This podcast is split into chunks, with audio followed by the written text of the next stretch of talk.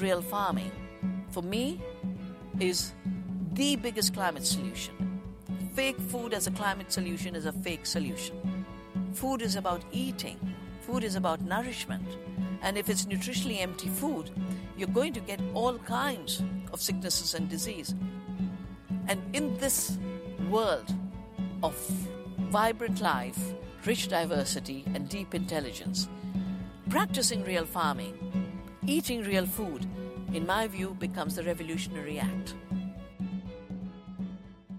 That's Vandana Shiva, and this is Alternative Radio. I'm David Barsamian. This edition of AR features Vandana Shiva on real food, real farming. We live in a time where our connection with food and with the farmers that grow it has been undermined. The root of the problem is a growing dependence on a dysfunctional paradigm based on pesticides and monocultures, and a separation between humans and nature. How we produce, distribute, and consume food is increasingly becoming the center of the multiple crises we face today. Ecologist Vandana Shiva says it is possible and healthy to have a whole and nutritious diet based on biodiverse plants. But, she warns, do not become subscribers to Bill Gates's fake food empire. We must, she urges, join hands with the earth and return to a culture of care that provides dignity to farmers who produce real food to feed the world.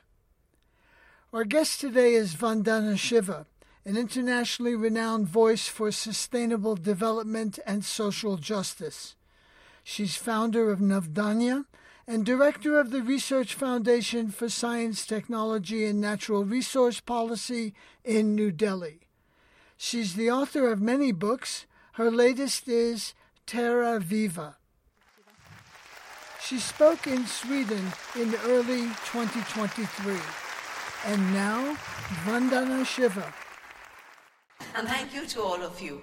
So when they asked me to for a title for the public talk, I said, Real Food, Real Farming. Because so much of the aggression in our times, every newspaper, every TV show, is talking about saving the world with fake food. Just like half a century ago, they brought fake fertilizers, synthetic fertilizers, and said we won't be able to feed the world without fake fertilizers. And they synthesized nitrogen by fixing atmospheric nitrogen through burning fossil fuels. Then they said we won't save the world with, without having GMOs. And now they're saying we won't save the world without you eating fake food. Now, A, if there wasn't a history of the consequences of fake narratives, on the one hand, and on the other hand, so much thinking in science, in practice, of what food is this exercise of fakeness, of saying those people who are financing this, because you know, no one shifts to fake food on their own. No one shifts to GMOs on their own. These are always forced. So fake food will have to be forced.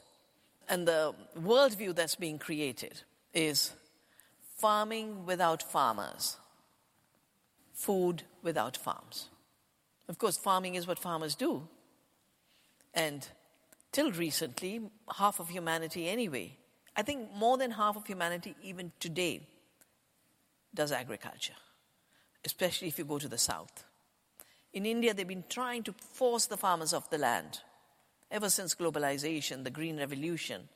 And yet, 60% of Indians still are rural and live on the land, are farmers, are dependent on the land.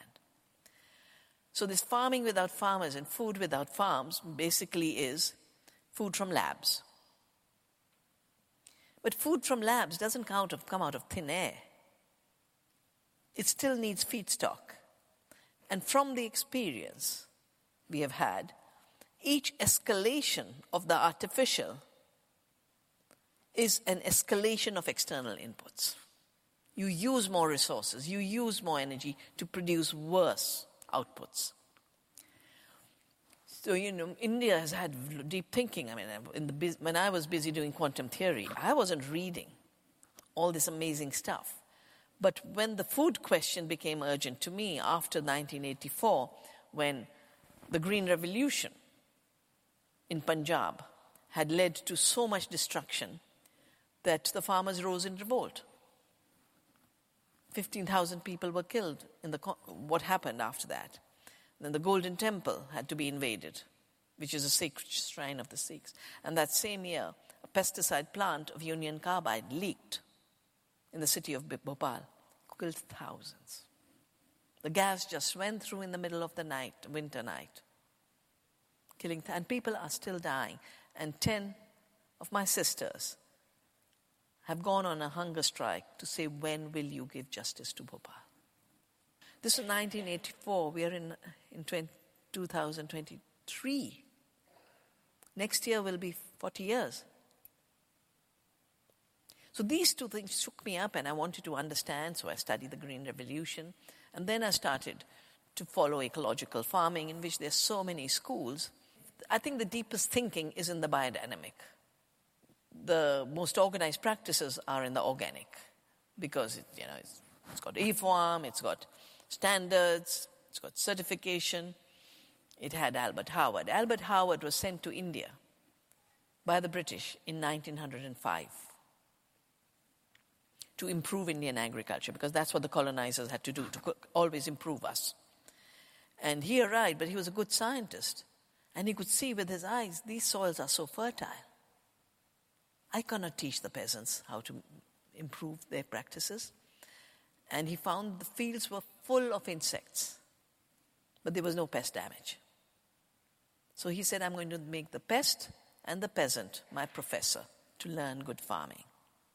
As a result of which, he wrote the book, The Agricultural Testament, which is what basically guides the organic movement.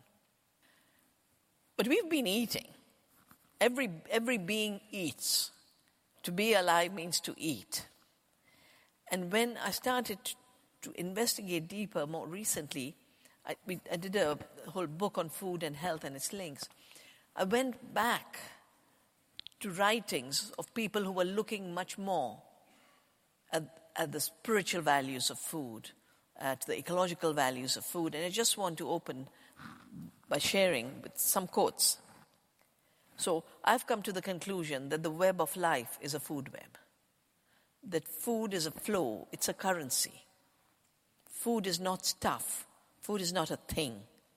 Food is definitely not junk, and food is not a commodity.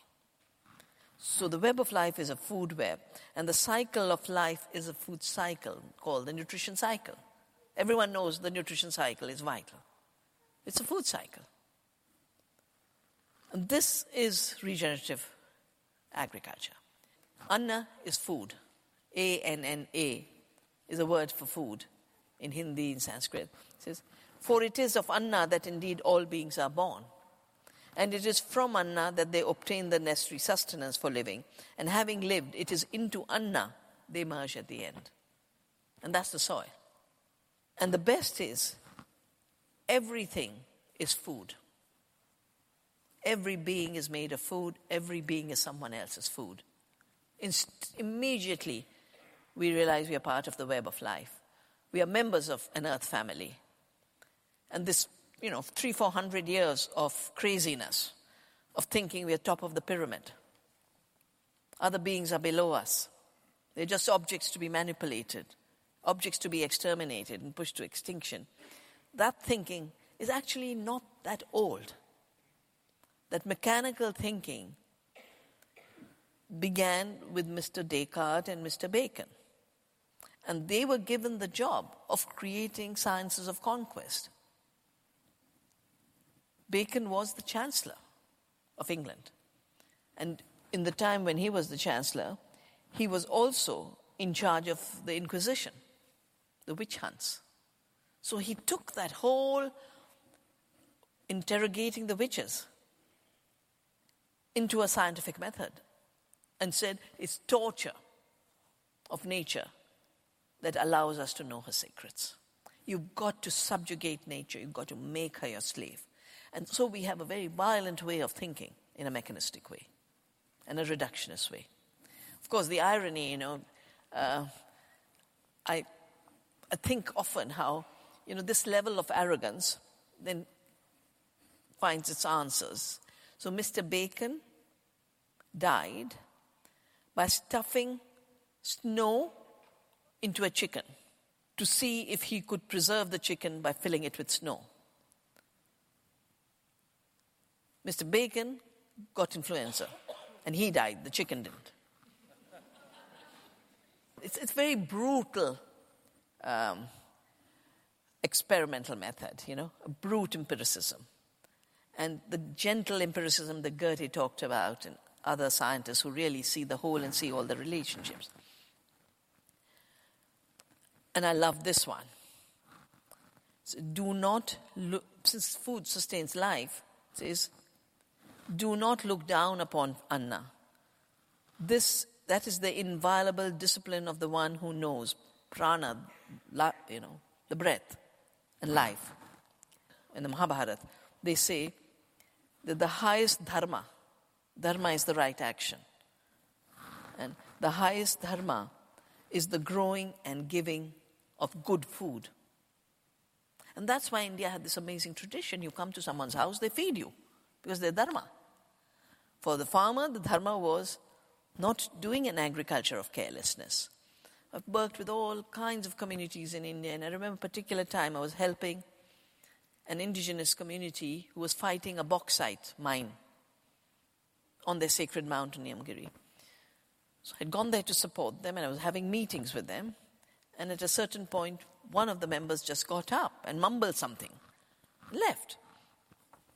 And you know, you, your, your typical understanding is, oh, something must have happened. It Must be an emergency. What he was mumbling, and his colleagues told me, he was saying, now I must go beautify the earth. Farming is beautifying the earth. Farming in a good way, in a non-violent way. So the going, growing of giving of food is the highest dharma. Not growing food or growing food badly or giving people bad food is the highest adharma, the opposite. So we've, of course, messed up with the food system. First, it began with making fake fertilizers because soil fertility is the living process of a living soil. Soil is living, and the life in the soil creates the soil fertility. You know, this planet was a dead planet. But we are a living planet because first the microbes, then the plants, through photosynthesis, could take sunlight and transform it and absorb the carbon dioxide. We were a carbon dioxide rich planet and depleted in oxygen. 98% CO2. And just this photosynthesis process of the green leaf and microbes took the sunlight, took the CO2, turned it into carbohydrates that many are now calling the molecule of life. And at the same time, give us breath, give us oxygen. No mechanical system can do all this, none. But those carbohydrates that the plant produces are then food for the microbes that turn minerals into soil. From the minerals, they bring the nutrients to the plant, they get the energy from the carbohydrates, and then the plant's organic matter is recycled. And before you know it, you're creating soil as a living system by co creating with living systems. And this then created the conditions where our species could arrive. The oxygen increased, the carbon dioxide decreased, the temperatures, which used to be, how much was it? The temperatures came down to a livable temperature for the human species to evolve. But this is also where we should be looking how, you know, the whole, what's the Gaia hypothesis? The Gaia hypothesis is the Earth is living, her living biosphere creates the atmosphere and regulates the atmosphere. And that's the reason temperatures came down, carbon dioxide came down. But what are we doing today? Industrial agriculture is a destruction of the biosphere and biodiversity and the illusion that somehow fossil fuels will replace it. Because all synthetic fertilizers, you know, they're fossil fuel based, the nitrogen fertilizers, one kilogram of fertilizer uses two liters of diesel, and then it emits nitrous oxide. 90% is wasted, goes into the waters. And the soil organisms cannot live with the salt. So you have desertification. And these externalities, of course, weren't seen. You know, when I did the book on the Green Revolution, on the one hand, a lot of people, you know, started to see these connections. And on the other hand, those who had pushed the Green Revolution started to panic because the narrative was we feed the world with chemicals. And here in Punjab, the chemicals were ruining the land, killing the water. Our, our work has shown that you know, the synthetic fertilizer use then weakens the plant. You use 10 times more water, the plant is just water, absolute feast for pests, you get more pest attacks, so you use more pesticides fertilizer use leads to pesticide use. And there's a cancer tree that leaves Punjab called the cancer tree. Its name is the cancer tree because of the heavy pesticide use. And yet, we're still being told, you know, that they keep organizing in a new way. And right now, the way the pesticide industry has organized itself is called the crop life. It has nothing to do with crops, and has nothing to do with life.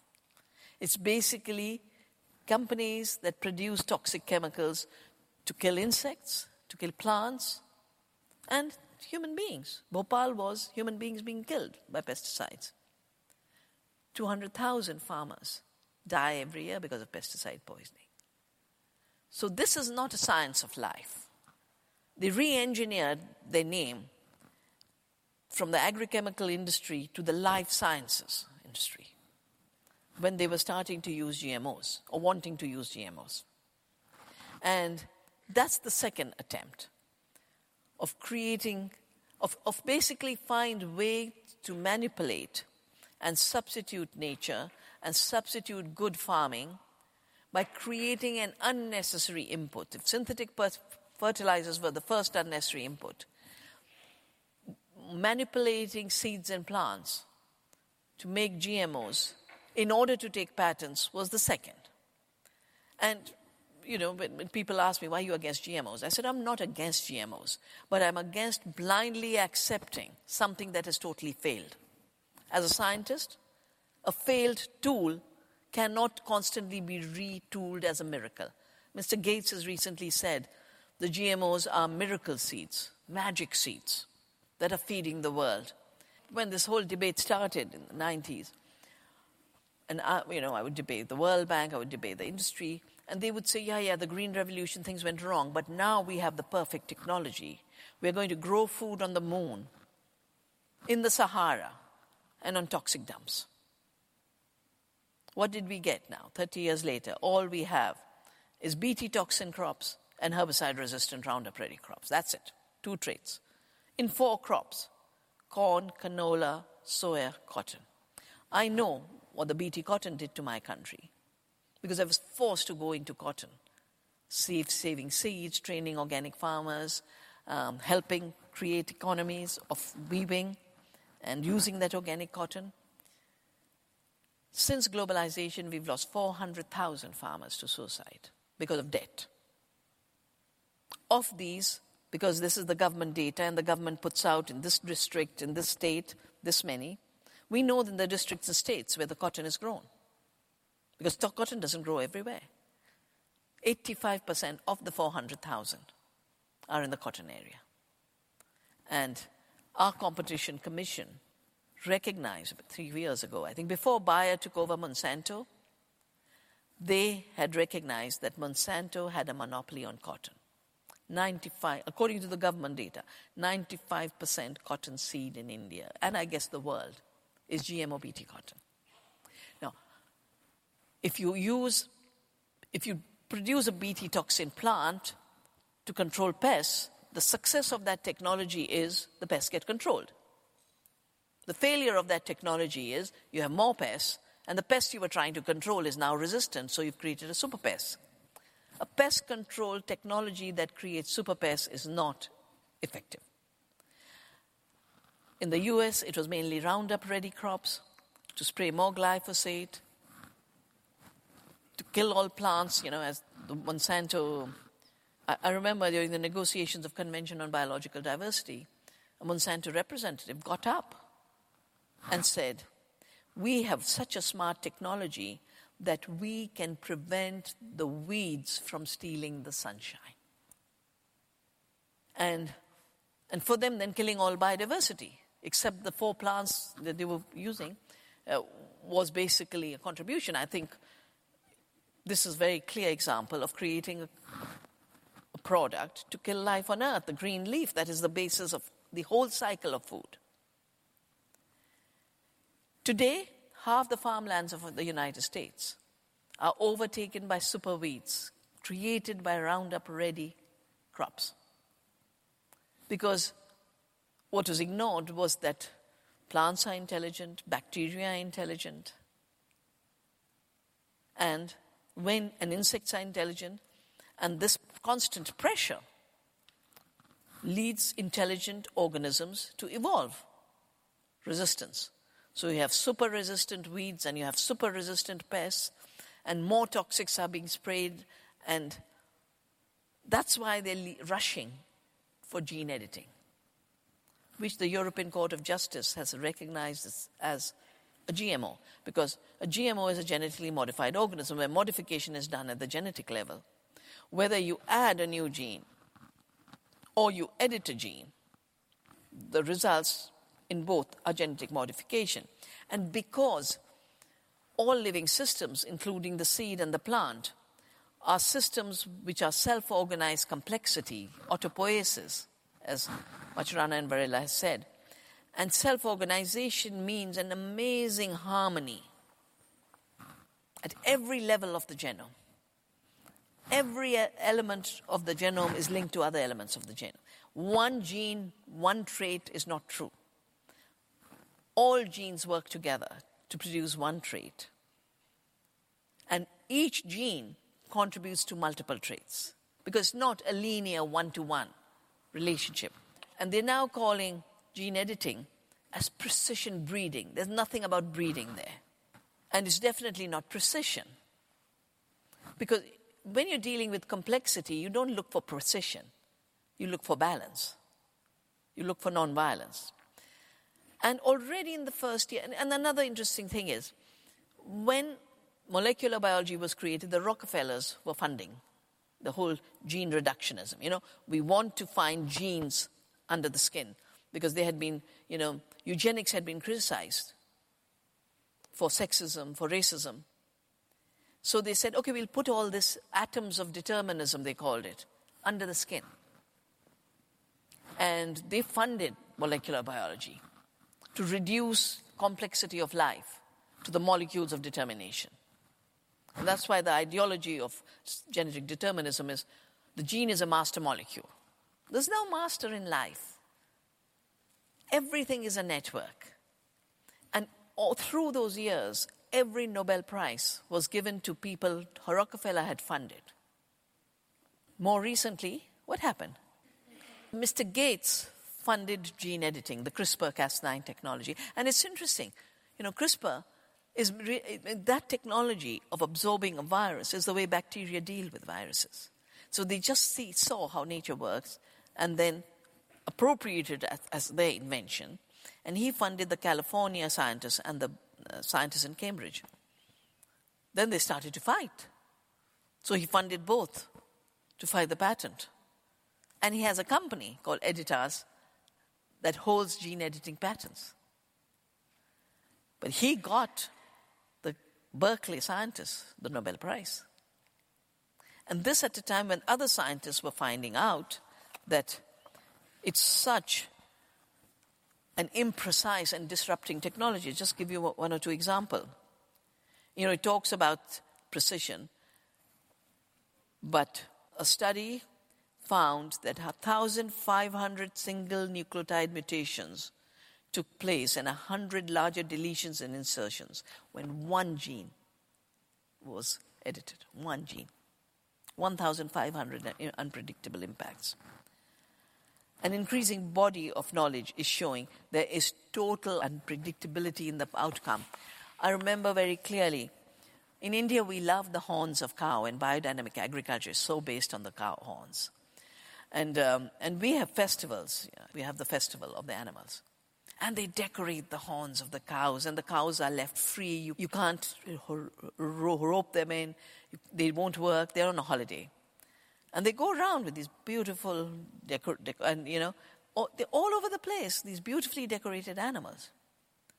And, and when you take animals and put them in a factory farm, those horns become a problem. You know, they start fighting each other, just like the pig's um, tail becomes a problem in factory condition, and the beak of the chicken becomes a problem. So they debeak, they burn the newborn chickens, so they won't f- fight each other. They detail the pigs, so they they create conditions of violence, and then do more violence to solve the problem which can't be solved. Anyway, gene editing, some scientists in California said we will now gene edit a bull, we'll gene edit animals to be hornless for the meat industry, to have more, bigger factory farms. But from somewhere in these gene edited animals, there was huge bacterial infection. And you cannot sell bacteria infected meat. So I remember this debate because they tried to get permission to sell it as for beef, and they were not allowed. So the imprecision is so known, and yet the desperation is so huge. Because why is gene editing being pushed? Gene editing is being pushed because not only can they not work with the old GMOs anymore, they're trying very hard to pretend their nature. They're trying to pass it as a natural technology so that they can deregulate for biosafety and get out of labeling. So once they get gene editing through as natural, it will not require safety. So there'll be all this stuff happening in your food, and you won't know it. And you won't be able to make the choice that I don't want to eat this stuff because it will have a label natural. So we are at a very dishonest moment, extremely dishonest moment in terms of our food. And this, because movements have been so successful, because the organic movement has been so successful, because the biodynamic movement has been so successful, this is why the aggression to introduce fake technologies and force it on society is become the single most biggest agenda for the industry. And when I say industry, I mean both the financial part of it and the biotech part of it, the part that wants to control the seed, and now to control the food. So synthetic fertilizers began with synthetic, you know, began the introduction of synthetic elements, artificial elements into the food system. Then you had, instead of, of breeding of whole organisms with whole organisms, you now had genetic engineering, to really not have the, the clearance of the organism to accept modification. It was a forcing of the organism.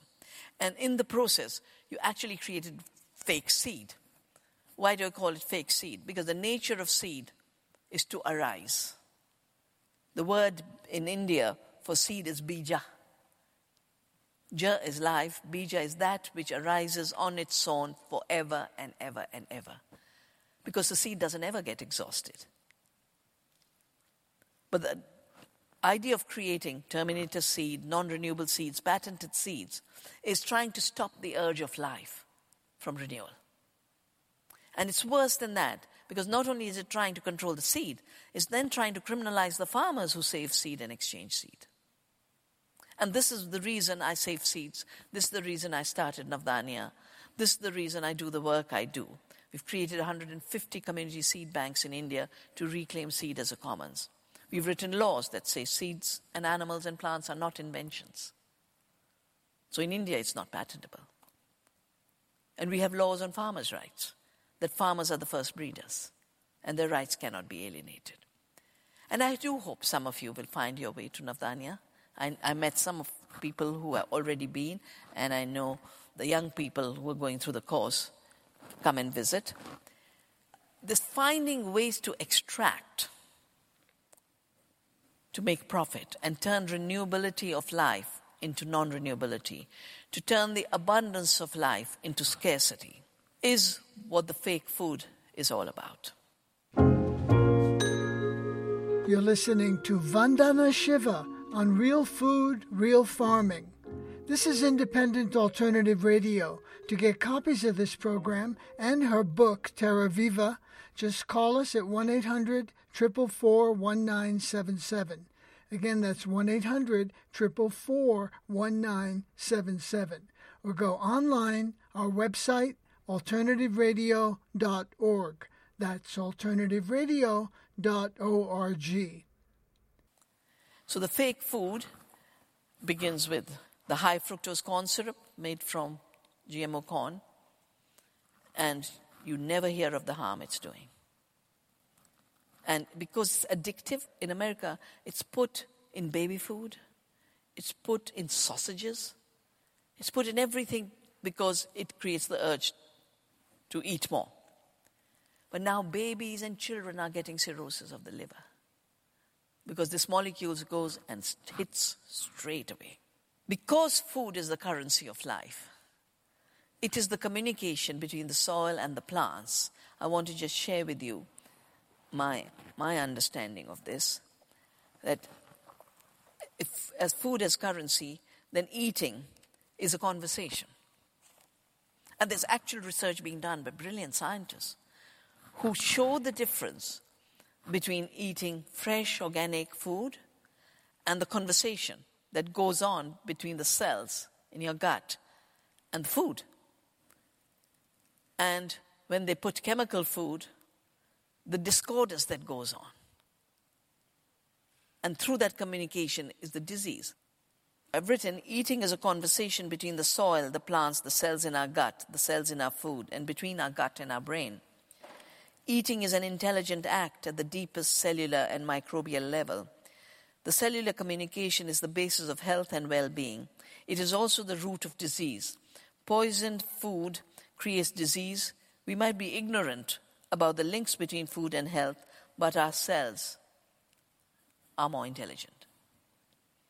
Our body is more intelligent than the reductionist mechanical mind contemporary humans have developed, where we think of food as fuel and our body as a machine. You know, when I go visit schools, the first question I ask children is, What is food? And because they're learning from textbooks, not from their grandmothers, they get up and say, Our food is the fuel that runs the bo- our bodies, which is a machine.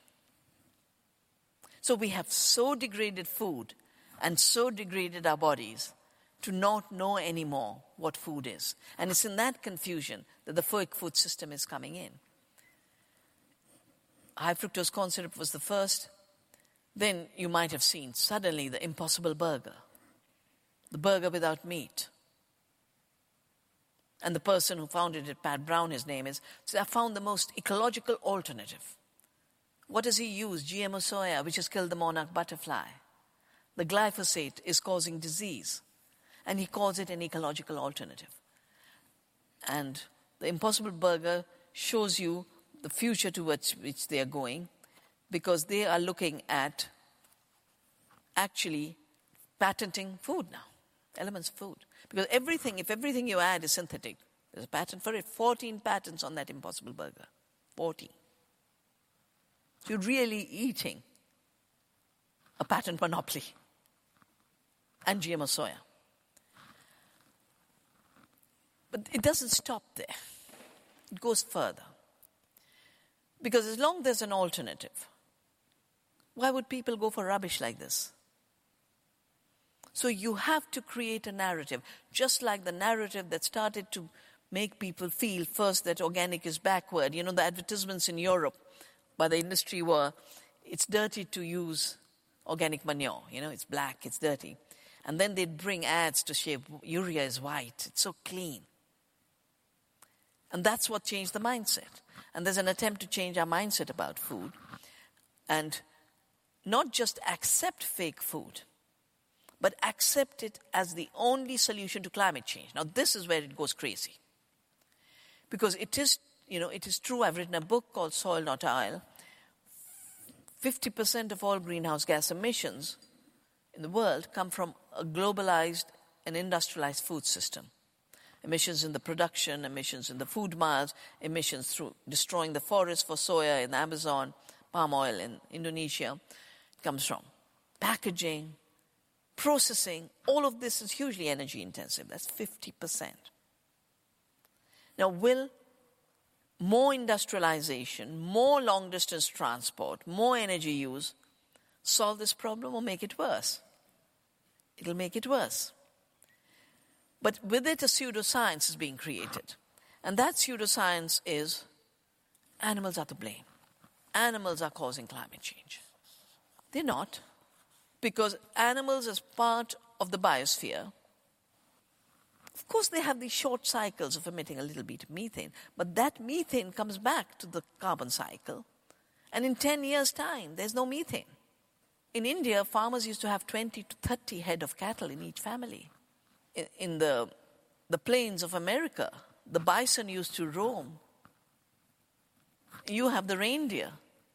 Now, if animals were constantly emitting methane and it was building up, we'd have a very stinking planet.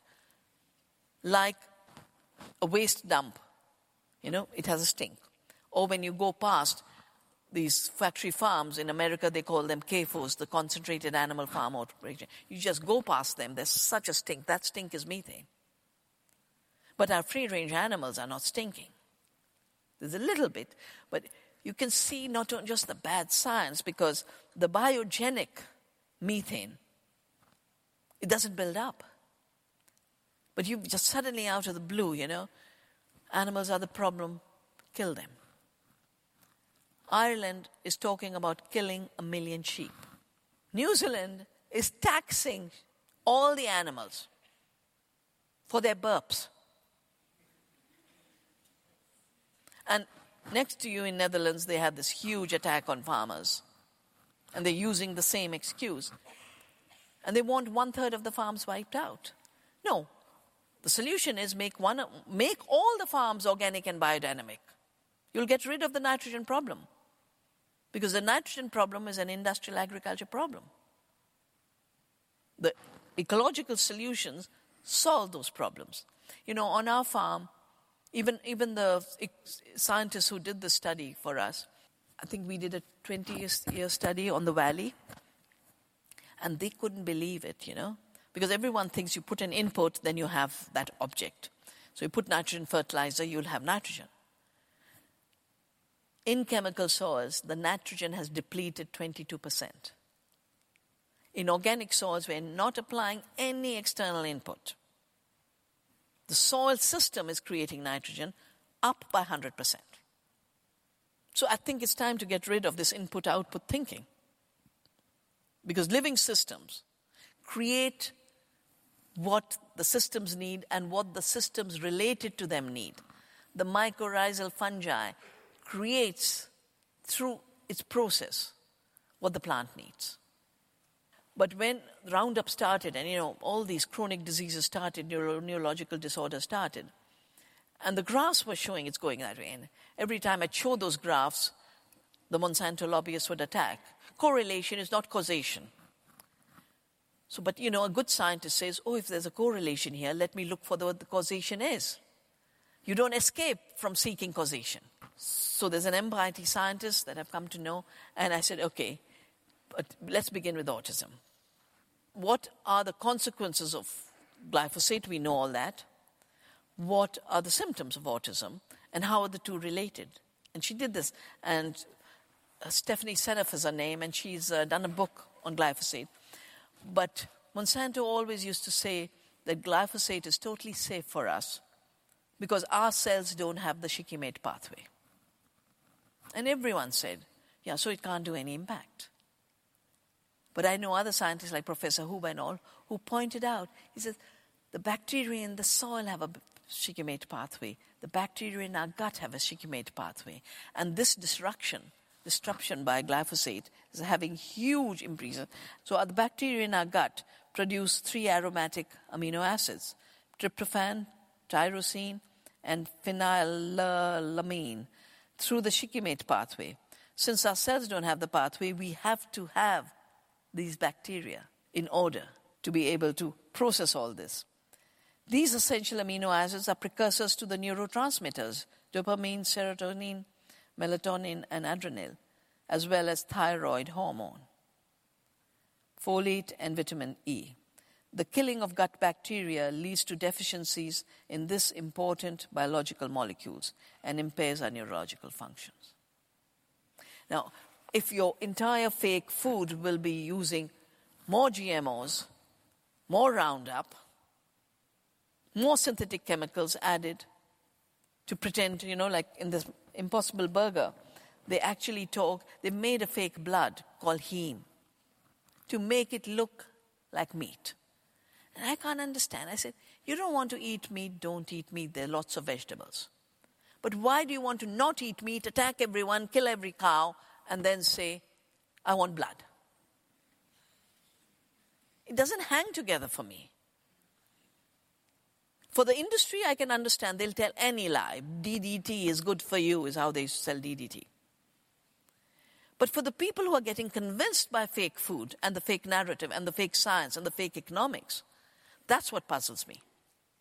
And it puzzles me particularly because those who think, really think they're solving the climate problem are running down this false line fastest. Fake food as a climate solution is a fake solution because it's avoiding the real path we must follow deeper integration between animals, plants, and trees, which is what integrated farming is about. More biodiversity, if the planet could cool itself through the biosphere, then our farming must mimic that process to intensify photosynthesis, to intensify biodiversity. And our work has shown that the more you intensify biodiversity, the more you recycle the carbon and nitrogen, the more the soil becomes healthy. You produce more nutrition per acre. We don't measure yield per acre, but what's the point of measuring nutritionally empty commodities? Food is about eating, food is about nourishment. And if it's nutritionally empty food, you're going to get all kinds of sicknesses and disease. Because we do the soil work and we had, you know, in, in the chemical soils, the, the zinc had gone down 34%. And in the organic soils, it had gone up 24%. So this public health specialist had come and was visiting us in, um, in Navdanya. And she saw this data and she says, Now I understand why our young people are depressed. Because she does brain chemistry. And she found that half of Australia's teenagers were depressed, all of them had zinc deficiency. But if, if there's no zinc in your soil and no zinc on your food, you will have zinc deficiency. You will have magnesium deficiency and have an attention deficit.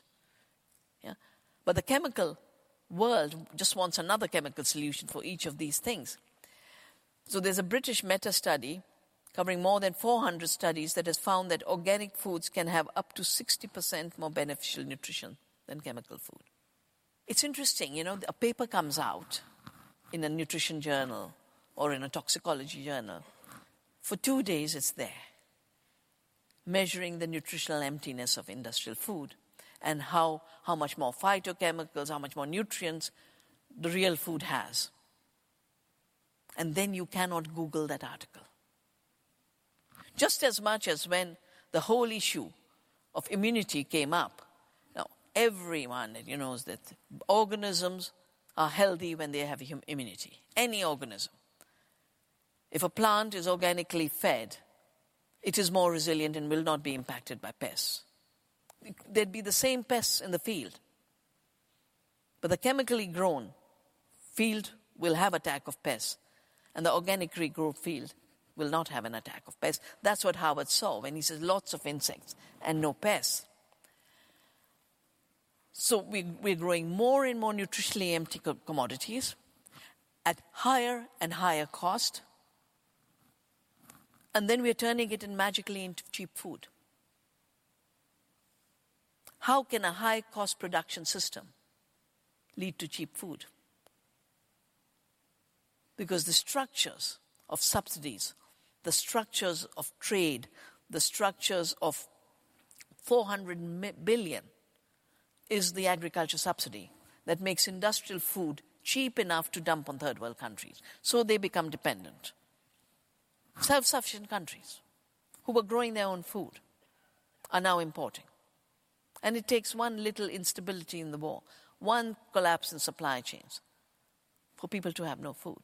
So, f- real food, real farming, for me, is the biggest climate solution, and, and we've done this work. When you have a climate disaster, what do you want?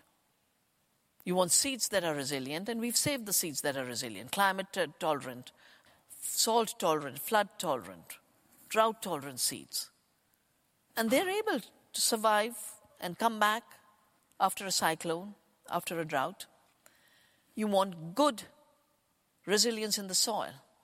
Where does the resilience of the soil come from in a time where climate change is leading to more floods and more droughts? You need better holding of water. If your soil can, soil can hold more water, the flood is not severe. The flood is worst in areas where the soil has been totally panned. And if there's a drought, you want moisture in your soil. 1% organic matter holds 160,000 liters of water in a hectare. The soil is a water reservoir. Healthy living soils are a water reservoir. Healthy living soils are not just the resilience and adaptation to climate change, but they are the mitigation. And now so many studies are being done. On an average, basically, they're showing that if we stop fossil fuel use, in 10 years, we can draw down the excess carbon dioxide through intensifying the biosphere's capacity to do photosynthesis. And the more the fungal population, the more the photosynthesis increases. So we're in a very exciting moment where the real science is backing real food and real farming, making connections between the soil and our gut, making connections between the biodiversity outside and the biodiversity within us, not just the biodiversity in our gut microbiome, but increasingly what's really inspiring me is the shift that is taking place from what I have called the monoculture of the mind. The monoculture of the mind thinks of only one value. Soya bean is available, just grow soya. Finish off the prairies, just grow GM soya.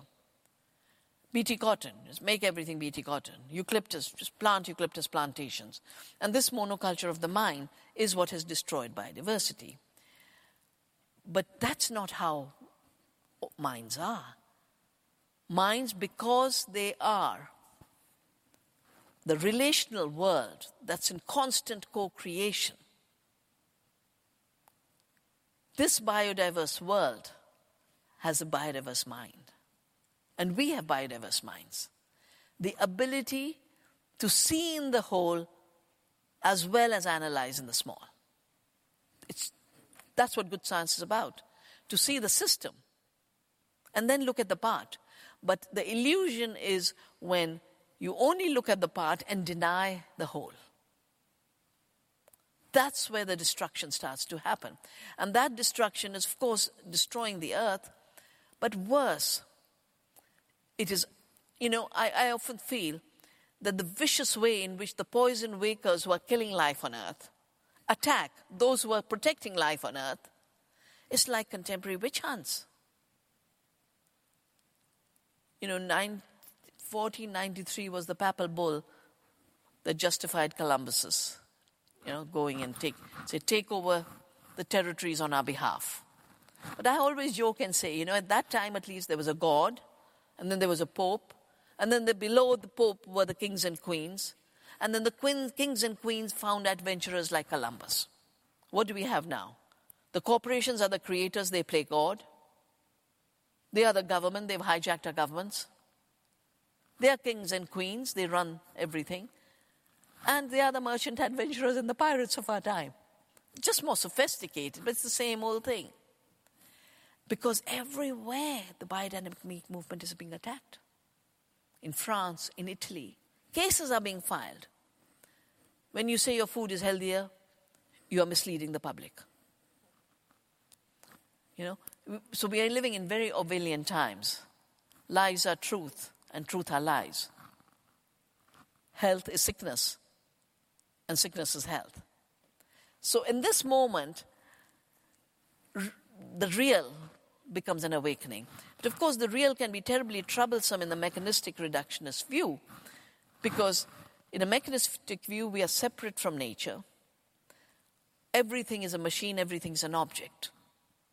And in that dead world, you can't create a knowing except through violence.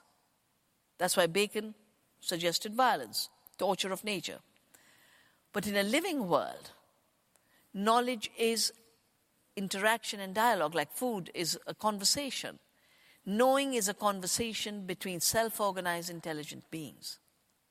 And at this time, as so many crises are converging, which actually have the same roots, the, the same problem, the same fossil fuel world creates climate change. The same fossil fuel chemicals cause extinction of species because if insecticides are sprayed to kill insects, insects will disappear. If herbicides are designed to kill, kill plants, the biodiversity of your plants will disappear. So the real is the real lived relationships in a living world. Then the epistemological gap doesn't happen. If we are separate and the object is inert, and you're the knowing person, you'll always keep thinking, How do you know? How do you know? How do you know? And then objective knowledge, they call it, becomes totally subjective knowledge of projecting onto the world your illusions.